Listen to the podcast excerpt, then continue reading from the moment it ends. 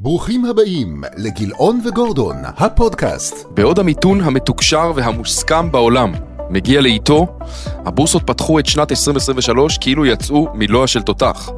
מדד המניות העולמי עלה כבר ביותר מחמישה אחוזים, השווקים המתעוררים באירופה בכשמונה אחוזים, והמדדים הסיניים ביותר מעשרה אחוזים. מדד תל אביב 125 בגזרה הישראלית עלה בקצת יותר משלושה אחוזים.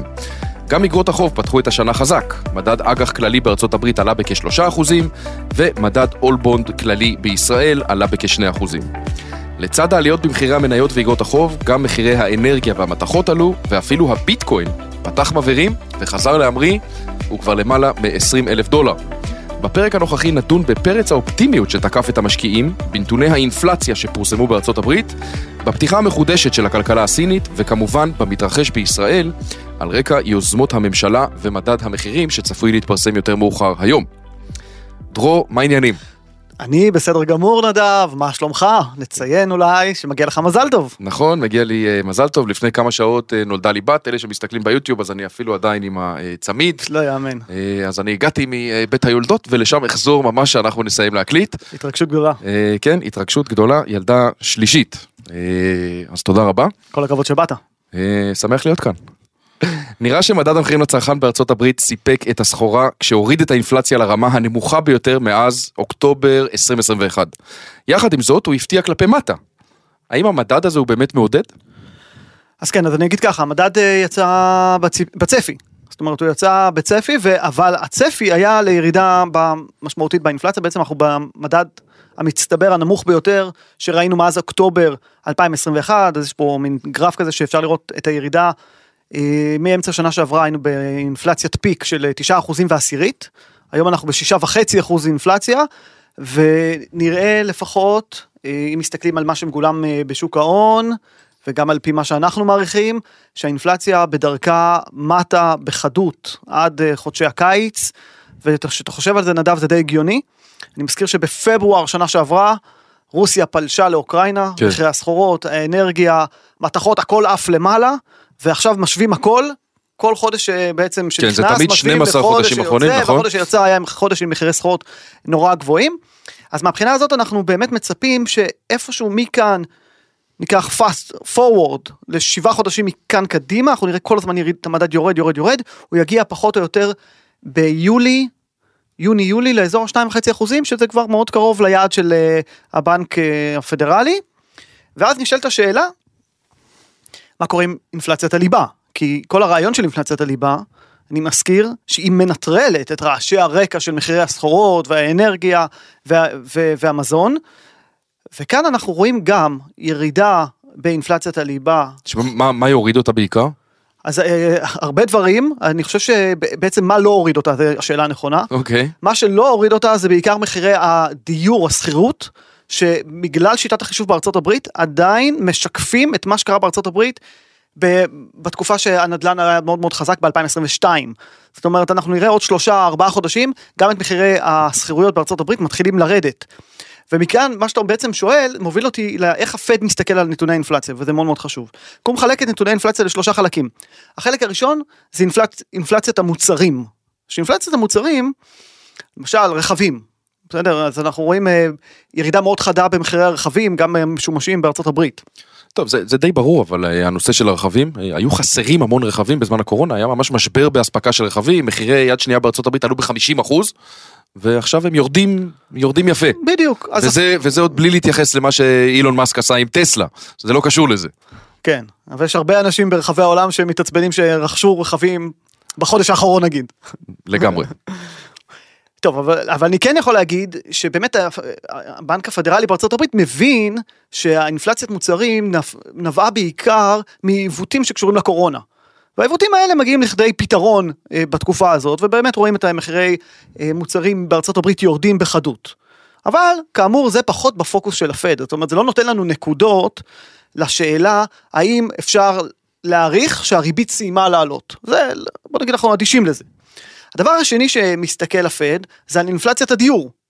ופה בעיקר השכירויות זה מה שנספר yeah. כן. במדד mm-hmm. וכאמור גם פה הפד מבין שהנתונים שהוא רואה היום הם לא משקפים את הנעשה בשוק היום אלא לפני שנה. ולכן הוא יחכה בסבלנות שלושה ארבעה חודשים, יקבל נתונים שיתחילו לקחת גם את המדד הזה כלפי מטה. אז מה המדד המרכזי שמעניין את כולם, ועליו צריך להסתכל ולהבין האם נתוני האינפלציה שפורסמו בשבוע שעבר הם טובים או לא, זה מדד שנקרא מדד הליבה של אה, סקטור השירותים בניטרול נדל"ן. ומה שאנחנו רואים פה, אה, שזה חודש השלישי ברציפות ירידות במדד הזה. מעודד. כן, יש אה, ממש מגמה ברורה, שבעצם אם אתה מסתכל על הקצב של המדד הכי חשוב, אנחנו רואים בקצב של 2.5-3 אחוז במדד ליבה הזה, ואני חושב שזה בהחלט אה, מעודד, והשוק כאמור מאוד אהב את זה. אז בשורה התחתונה, אתה חושב שהבנק הפדרלי בארצות הברית צפוי להאט או להפסיק את העלאות הריבית, או מה, מה, למה אנחנו צריכים לצפות קדימה? כן, אז אני חושב שקודם כל היום אנחנו כבר בריבית של אה, 4.5 אחוזים. בארצות הברית. בארבע- בארצ- בארצות הברית. אני מזכיר שהבנק הפדרלי או החברי ועדה מוניטרית בארצות הברית מעריכים שהריבית תגיע לאזור חמישה אחוזים ועשירית. אנחנו לא רחוקים משם anyway. השוק מעריך בהסתברות של מעל 93 אחוזים שבפברואר בהחלטת ריבית של פברואר הריבית תעלה ברבע אחוז. ואז אנחנו נגיע ל-4 אחוזים 75. לא נשאר לנו בכלל הרבה אה, עד החמישה אחוזים. כן. וכבר אני חושב שבמרץ השוק מעריך שהעלאת הריבית אחרי זה תהיה עוד רבע אחוז, זאת אומרת שתי פעימות של וזהו. רבע ורבע, וזהו. אחר כך קצת השאלה התעצבות, הגדולה תהיה, וירידה. אה, כן, לכמה זמן היא תישאר אה, ברמה הזו ומתי תגיע הירידה, יש לנו עוד הרבה הרבה פרקים לדבר על זה בהמשך. נכון, אה, לצד ירידת האינפלציה הברורה, שוק העבודה ממשיך להצביע על עוצמה, יחסית. מה שפורסם בשבוע האחרון זה מספר אה, דורשי האבטלה החדשים. המספר הזה יצא הכי נמוך בשנה האחרונה, כן. וגם כאן תגובת השוק הייתה עליות שערים אה, חדות. אה, האם השוק מתחיל להאמין באפשרות של הסוף לנדינג, של הנחיתה הרכה? ואם באמת נראה כזאת, מה המשמעות למדדים ולריבית של הפד? שאלה קשה. כן, אוקיי. אמ, אז אני אגיד כך, קודם כל, הנתוני שוק התעסוקה מתחברים למה שדיברנו קודם לגבי קצב העלאות הריבית של הפד, זה הכל מתחבר להכל. עכשיו מה אנחנו מקבלים כרגע? אנחנו מקבלים את השילוב המצוין לשוק של מצד אחד אינפלציה שיורדת ויש כאלה שכבר חוזרים וטוענים, אה, אז בכל זאת האינפלציה הייתה זמנית. והפד אולי לא היה צריך בכלל להעלות את הריבית, כי הנה היא יורדת אה, בצורה מאוד מאוד חדה על רקע, רקע בעיקר אה, שקשור למחירי הסחורות, אנרגיה, שוק מוצרים. ומצד שני, הפד מצליח לעשות את זה כרגע במחיר יחסית נמוך, כלומר שוק העבודה, אה, אם מסתכלים על מספר דורשי העבודה, מספר דורשי דמי האבטלה מהמם. החדשים בשבוע שעבר, אז הוא היה מאוד אה, נמוך יחסית. אה, 200 אלף, 205 אלף אה, בני אדם, שזה לצורך העניין הכי נמוך שראינו בשבועות האחרונים. כן. אז אני חושב שאם אתה לוקח את זה ומחבר את אה, סנטימנט הצרכנים שפורסם, שזה חשוב, כי בסופו של דבר כששואלים צרכן, האם אתה מרגיש נוח, האם אתה מרגיש שאתה הולך להגדיל צריכה או להקטין צריכה, זה הרבה מעיד על המצב הנפשי שבו ברור. הוא נמצא, ובסופו של דבר גם בפועל אה, יגדיל או יקטין את הרכישות שלו. גם פה אנחנו רואים שיפור אה, בארצות הברית. עכשיו, בוא נגיד ש... יהיה soft landing, נחיתה רכה, איך זה אמור להשפיע על השווקים. אם אנחנו מדברים, וציינת את זה קודם, שזה משבר, או המיתון הזה, הוא כל כך בקונצנזוס, כל כך הרבה אנשים מעריכים שאכן יהיה מיתון השנה. וזה נורא מתוקשר, ואנשים מנהלים את תיקי ההשקעות שלהם בהתאם, בטח גופים מוסדיים. דיברנו על זה בפרק הקודם לפי דעתי, זאת אומרת זה, זה פעם ראשונה, כן. אה, בטח ממה שאני קראתי ומה שאני זוכר, שמדברים על המיתון הזה, והוא לא באמת מגיע, זאת אומרת עושים את כל ההכנות, אה, מתנהגים כאילו הוא כאן, כן. הוא עוד לא כאן. הוא מגיע יותר לאט, נגיד ככה, אבל אין ספק שמבחינת פוזיציות, וזה הדבר החשוב, רוב האנשים... כבר ב- שינו. במה שנקרא בחשיפת חסר נכון. לנכסי סיכון. ומספיק שהאונייה הזו תזוז מחשיפת חסר גדולה לחשיפת חסר קטנה או לחשיפת שוק, זה אומר הרבה מאוד אה, ביקוש וגם אני אגיד מעבר לזה, אם כל, כל כך מצפים למיתון, הדעת נותנת שמי שמצפה למיתון כבר ביצע את, את המכירות שלו. זאת אומרת, המוכרים מתעייפים. ואז כשמגיעים קצת קונים, אין הרבה מי שימכור להם עד שמגיעה רמת מחירים חדשה, שהיא יותר גבוהה. ואני חושב שזה חלק מהעניין. אז כן, אם, יהיה, אז, אז, אם תהיה נחיתה רכה, אז אני בהחלט חושב שזה יהיה טוב מאוד לנכסי סיכון, לפחות לטווח קצר. מאוד מפתה לחשוב על ההצלחה של הפד אגב למגר את האינפלציה במחיר של נחיתה רכה בלבד. יחד עם זאת הערכות בשוק, כן, בכל זאת, וזה מתקשר בדיוק למה ששוחחנו עכשיו, שהמיתון יגיע בסוף הרבעון. כן. עדיין רואים סימנים לזה? אז כן, עדיין רואים סימנים מאוד חזקים לזה, זאת אומרת, אה, לפעמים קצת אה, אנשים מתבלבלים אה, מרוב עצים, מה שנקרא לא רואים את היער, אז היער הוא עדיין יער שמוביל אותנו למיתון, השאלה זה כנראה העוצמה, אבל אם מסתכלים למשל על שוק הדיור, אז רואים ירידה של בערך, אני רואה פה בסביבות 50 אחוז במכירות בתים בארצות הברית מהשיא, ברמות השיא, אותו דבר במדד מנהלי הרכש במגזר השירותים, אז הזמנות חדשות גם כן ירידה של בסביבות 50 אחוז, וגם כשאנחנו מסתכלים על אה, מספר יצירות עבודה, חד... מקומות עבודה חדשים, אז גם פה אנחנו רואים ירידה מאוד חדה. זאת אומרת, האינדיקטורים המובילים כבר מזמן בירידה, אינדיקטורים מובילים, אני מתכוון אינדיקטורים שצופים פני עתיד, כן, כן. שמדברים על אווירה, לא עוד על הנתונים בפועל, מה האווירה של מי שיושב על, ה... על הקופה. אז האינדיקטורים האלה כבר הרבה זמן רעים, הם ממשיכים להיות רעים, אנחנו רואים גם את הכלכלה, גם את האינדיקטורים שהם יותר מגיעים, משקפים אחורה את מה שקרה, גם הם כבר מתחילים לספר סיפור של האטה, ויכול להיות שגם באינפלציה, שאנחנו רואים את הירידת מחירים, אז זה קשור אה, לזה. אוקיי, אני רוצה, אתה יודע, דיברנו בתחילת הפרק, שהצגתי על מה נדבר, באמת את הראלי המשוגע שאנחנו כן. רואים מתחילת השנה, אגב בהכל, בסחורות, במתכות, במטבעות הקריפטוגרפיים. איך אתה מסביר את השינוי המהיר הזה, ועכשיו לשאלת מיליון הדולר. אתה חושב שהוא בר קיימא, או שזה איזשהו תיקון לטווח קצר? כן, אז מצוין, אני חושב שאם היינו לפני כמה שבועות אה, ש... שחשבנו על איך תיראה תחילת השנה, אז הקונצנזוס היה שתחילת השנה היא עדיין מאוד רעה, כי בשח... בתחילת השנה אנחנו עדיין בריבית עולה, אנחנו עדיין אה, בהתמתנות שאמורה להוביל אותנו בסוף למיתון, ולאט נכון. לאט נראה יותר ויותר פיטורים. אנחנו רואים יותר ויותר פיטורים, אבל אנחנו עדיין באופן יחסי שוק העבודה מאוד אה, חזק בארצות הברית, לא רואים איזה דרמה. עכשיו, מה נכנס פנימה לתוך הדבר הזה? פשוט פתחו סין. את הכלכלה השנייה בגודלה בעולם, כן. את סין, ופתחו אותה בבת אחת. עכשיו פתחו אותה בבת אחת אחרי שבמהלך 2022 הממשלה הסינית נתנה מענקים, ואנשים ישבו בבית ועכשיו מחכים לבזבז את אותם מענקים.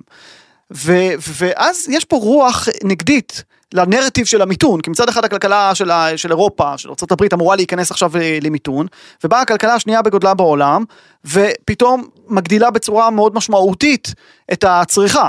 עכשיו, אז א', נשאלת השאלה מה זה יעשה לאינפלציה.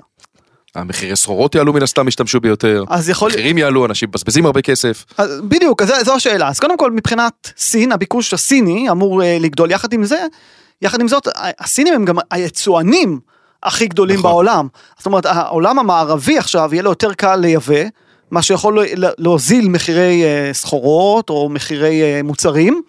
ולייצר, אה, ו- ואם העולם המערבי מתמתן, דרך אגב, אז זה מצד אחד גם מקטין את הביקוש לסחורות. אז בינתיים אני כן יכול להגיד שראינו, ראינו מתחילת שנה עלייה של מחירי האנרגיה, הנפט חזר לאזור ה-80 דולר, זאת אומרת, יש פה עלייה של בערך 8 אחוזים, גם הזהב והכסף אה, עולים, מחירי, זאת אומרת, אנחנו רואים עלייה במחירי המתכות ומחירי האנרגיה. אני כן הייתי אגב מסייג את זה, זאת אומרת אם אנחנו באמת רואים שזה מה שקורה בסין, אני קראתי באיזשהו מקום שמאז שפתחו לפני כמה ימים כבר אה, למעלה מ-50-60 אלף אה, הרוגים מקורונה, מתים.